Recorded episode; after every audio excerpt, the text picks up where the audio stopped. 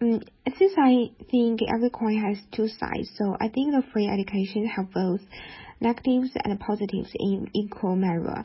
As for the positives, in the past, we know that some children from the disadvantaged background cannot afford to pay for their education, so they have no way to go to their school.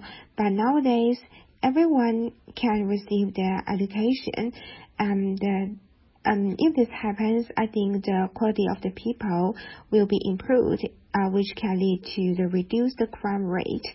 Um, and uh, as for the negatives, I think uh, if everyone ha- can receive the education free of charge, they would not cherish the resources they have at school. And uh, since everyone has a bachelor's degree, as and I think that bachelor's degree was not so important as that in the past because everyone has one.